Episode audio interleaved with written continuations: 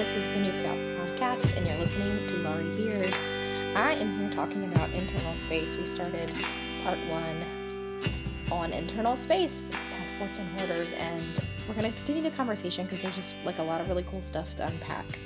And today we're going to be talking about the relationship between outer space, like external space, meaning the space around you, the 3D space that you can see, and the relationship between your outer space and your inner space, the things in your life that you cannot see are your inner internal space. I am a little bit with cold. My daughter started a new camp, and that means we get new germs. that means I get new germs. Um, so I might be coughing a bit here and there. Apologies. Um, and before we get started, I have one announcement, which I totally forgot about last week. I'm so crazy. We at the New South are excited about the book that I'm putting out this fall called Soul Food. It is um, Soul Food's basically like a encapsulation of all the work I've done so far in my career and whatever it is that I do that has a lot to do with the body and a lot to do with eating and that's kind of how I have worked with people at the very core of my body of work. And so yeah, like last year, it became clear that that work I've done could be a book people could read and use on their own and learn from and grow from and live with and enjoy and maybe um, have some healing and relief and joy in their lives because of it. So that's coming out this fall. That's the biggest thing I have going on right now. So let's get started. Our internal space and our external space. So I think one of the things that in thinking about internal space, the biggest question that comes to my mind is like, what does it look like? Like, what what is that space about? What are the parameters? What occupies that space? Like, what's going on in there? And I think a great place to start with investigating that is by looking at our outer space. Because, you know, why do we care about our internal space? Well, as we kind of talked about, that internal space is steering the ship, whether we want it to or not. And when we don't acknowledge that we have internal space, that we don't acknowledge this, all the stuff that's in there the feelings, the reactions, the memories, the traumas, the joys, the um, myriad aspects of our internal world, all the things that we can't see that are happening in our lives, our reactions, our triggers, our um, deeply held beliefs. When we don't acknowledge those things, and when we aren't in relationship with those things, they jump in and and create our actions and our world. And you know, like it's kind of like um, if you have ha- had any experience with identifying that you are not your thoughts, like a thought is in your head, it's a sentence in your head, and every single word that your head speaks is a thought. It's not you. You're the one watching the thoughts. So, for instance, if you've had any any kind of work around thoughts, thought work, um, awareness around that, that's internal space relationship, right? Like you may not have even realized that you have a thought, I am not worthy. I can't do that. I'm not capable of that. I'm not good enough for that. I don't deserve that. All these thoughts are governing our actions. We're acting from the place of, I don't think I'm worthy. I don't think I deserve something. I don't think that I'm good enough for something unless we bring awareness to it and begin to hear hear it for what it is. And the reason we want to do that is because we don't want to act from a place of I'm not worthy. We want to act from a place of um, spaciousness, capability, belief in ourselves, courage, encouragement, hope, trust, faith. I mean, the the benefits of beginning to bring awareness into what's going on in our internal space is like it's it's kind of like if you had a trust fund, someone sent you a letter like 15 years ago uh, alerting you that a distant uncle has left you his entire fortune in a trust fund, and you just don't open your mail because you're like, ah, what if it's scary? Like, what if it's the what if the letter from the bank is actually like I owe them something? So you just don't ever trust your mail. So you never learned you had the trust fund. And yeah, maybe there is some scary mail in there. Like maybe there's a overdue notice from the library. I mean, I think like that's maybe not the scariest thing we could get, but you know, just little things that we don't want to hear about, know about, deal about, deal with. And because we haven't opened any of our mail, we missed out on the good mail. That's what's happening when we don't acknowledge and interact with our internal space. There's so many amazing things we can accomplish, achieve, breakthroughs we can have, just a daily life where we feel better. That it's available in waiting for us. It's like that letter about the trust fund waiting for us just to, as soon as we turn our attention to it. So let's do that. So when we talk about internal space, it makes me think of the music class. I'm going to tell you two stories today. One's about the music class, and one's about a handstand in the middle of the street. So first, I started taking my daughter. There's okay. There's this. If you're not a parent, you may or may not know that when you're when you have children, there are a smorgasbord of options of classes to take them to, and a, there are a couple motivations to maybe embrace some of these classes. One is if you're like me and you're at home with your baby and for you know the first several months just kind of by yourself, that is lonely and boring. And if it's winter, it's like extra boring because the m- number of walks you can go on is like severely limited by the fact that you have a newborn and it's winter. So you might want to go to a class where there's other parents with other babies in kind of going through what you're going through at the very least, but at, at, at the, be- you know, in addition to that, you get out of the house, possibly some stimulation.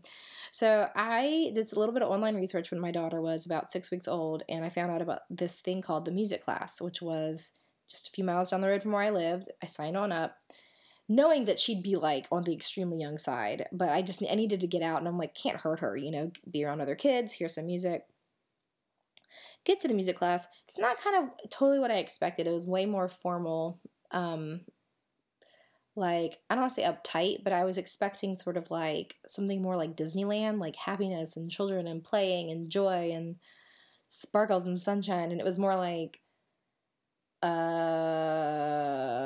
a forced march to um, a boring job. Like it just didn't wasn't as uplifting as I had expected it might be. But it was still out of the house and it was still other parents and they doted over Amelie because she was so little. So I went the first week, decided I'd go back. Went back the next week and there was another mom with another little baby. And I was like, oh yay. She was actually very nice. We struck up the conversation before the music class started. And um, about 10 minutes into class, class is 45 minutes long. About 10 minutes into class, her baby starts crying and she's shaking the baby and, and rocking the baby and cooing and all that kind of stuff. And eventually she's like, I think she's hungry. So this mom stepped out of the area. So there's like, it's one giant room. Half of, maybe three quarters of the room is music class space with instruments on the walls. And there's a divider that's kind of like a gate up to your hips you can come in and out of that um, separates sort of like more like the lobby area from the music class area. But it's still, it's a shared space. and you can kind of see through to the lobby area, to the music class area. So she stepped through the little gate and sat down on a chair and began nursing her baby. And when I say the music stopped, I'm not speaking metaphorically. The teacher um, stopped singing and stared at her like in horror would be the word. The other class members looked extremely nervous because like the teachers had this kind of extreme reaction. And at best, and then at worst, they're like also kind of like disgusted that this woman's nursing. And I'm like, I just kind of feel like I'm in this parallel universe because I'm in I'm very very new mom and 15 times a day I'm nursing my baby. So like her nursing the baby is like the has become this very normal thing which you know before I had my daughter it was like the weirdest sounding thing to actually do to another human. But then you have your baby and you're like, "Oh, this is actually like not a big deal." And I think about that woman and she just kept nursing the baby. I mean, to her credit, she didn't like become sheepish and recoil and like, you know, yank the baby away and I don't know, have some kind of extreme reaction that was not very sovereign. Instead, she she just kept nursing the baby. She she, she looked over and kind of noticed what was going on. And eventually, the music teacher kind of got it together and awkwardly led us through a, a song, and it kind of was off kilter um, for most of the class, and everybody else was totally quiet. Like no one said anything like, "Hey, what's the big deal?" or um, "Is there a problem with her nursing?" or can we keep going in class? I mean, no, I didn't say anything. No one else said anything to kind of address this like invisible awkwardness. And so when you think about internal space, like externally, a woman took an action and there was a reaction, but internally, think about all that was happening inside everybody in this class. I mean, for me, what was happening internally was I'd say confusion. I just I felt like disoriented because I mean I'm in you know I think if you were in the boardroom and nurse your baby. Maybe that would be more unexpected if you're in like a professional business meeting in many cultures. But like in a little kids class, like to me that would seem like an appropriate place to I mean, arguably everywhere is an appropriate place, but an especially sanctioned place, right, for um, feeding your child. But um, instead, you know, my confusion, my I'm second guessing things. I'm like, am I off here? Like, is this is my are my standards off? And you know, think about the music teacher. What's happening in her, her internal space? Is she angry? Is she scared? Is she more open in her internal space or more closed? Is there more space in there or less space? Who had more space on the inside? The lady nursing her baby who didn't get rattled? Or the music teacher? Hmm, interesting question. So let's talk about the second story, and then I'll tell you kind of like how this all relates to our, um, what our space looks like and outer space. So I was in California with my daughter and my husband last fall, and my daughter was taking a nap, and we were in an Airbnb rental house that was really cute in Northern California, in a busy neighborhood, um, residential but busy my husband went out to get us some food or maybe for like a run or something. Then I was sitting on the front porch looking at the rain while my daughter napped and just kind of, we'd arrived earlier that day. So just kind of arriving right from the East Coast to the West Coast. And I hear a car pull up in front of the house and it's a red Mini Cooper. And the car just stops in the middle of the road. And I'm like, hmm, I wonder what's going on. A Mini Cooper stopping in the middle of the road while it's raining. And two people get out and they're not in any hurry. Uh, one is a woman with uh, very short black hair, but it's still in kind of like these high pigtails. And she's wearing like a multicolored sports bra and sort of like a bathing suit bottom, but kind of like a larger size bathing suit bottom. So it's like a two piece ensemble. She's barefoot. The other is a guy. He's just kind of in some swim trunks and a t shirt. And she starts doing handstands in the middle of the street. And I kind of giggle, like, how cool is it these people are just kind of doing this, engaged in this? So I react. And the thing that was interesting about the scene was not the handstand in the middle of the street, and it wasn't the fact that I giggled. It was the fact that there were people, like there three sets of people. Uh, one man talking to another man right next to this entire scene, who they didn't miss a beat in their conversation. They're just continuing to talk. Um, there's a lady walking her child didn't didn't bat an eyelash at this like Mini Cooper stopping in the middle of the road and people doing handstands and other, other people taking pictures of it. And then there's um, three, I think like maybe teenage boys, uh, maybe they're middle school age, um, playing in the yard like two houses down, very close to the scene. Again, throwing the ball, don't even stop and look, don't point, don't laugh and the people that are the lady who's doing the handstand is talking and laughing and interacting with the guy taking the pictures. So it's not like they're surreptitious. They're definitely something you would take note of. This happens for like three minutes and there and even a car comes up behind them. Doesn't honk or anything. It's just sort of like oh it's handstand time in the middle of the street. Of course you just wait for that patiently. And when she's got whatever pictures she needs they get in the car and again not hurrying just walk back to the car and drive away and I think about everyone's internal space that didn't react to that scene. Like, what does their internal space look like? What does it look like? For me, you know, I've I found that to be um, like whimsical. I'd I'd say, right? Entertaining, unusual, unexpected, and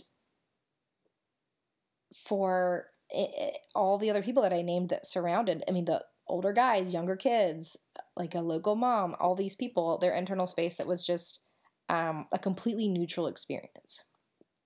So, like, how much space do they have inside? Do they have more or less than the music teacher, or is it just different? Do they have more internal space than I do or less? And I ask these questions not because I want to feed you an answer, but I, I, I it's a really interesting way to start thinking about your internal space as um, something that can be bigger or smaller. Because you think about the general happiness, joy, inner peace, outer peace of each person I've talked about in these two stories, and it's they're different. You can see that it's different. You can, and when you're around people, you can feel that it's different. I mean, someone who has like gravity around them, they're so peaceful and settled and embodied, is someone who I guarantee actively engages in internal space strengthening and in, in creation activities like meditation and yoga, prayer,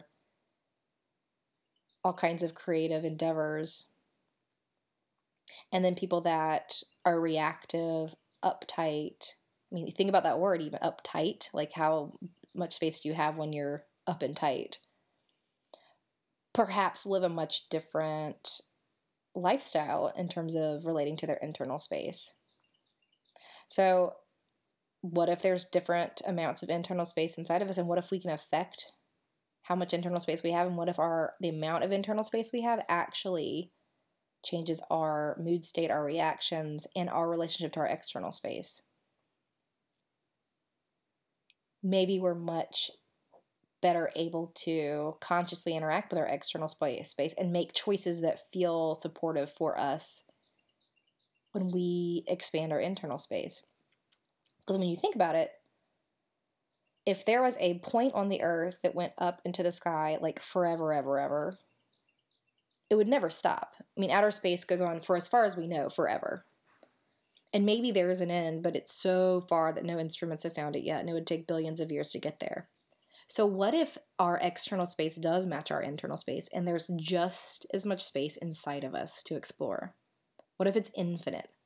What if the amount of internal space you can embrace is not only infinite, but it doesn't take anything away from anybody else? And if it is infinite, then what is it like when we begin to like take that kind of depth of exploration?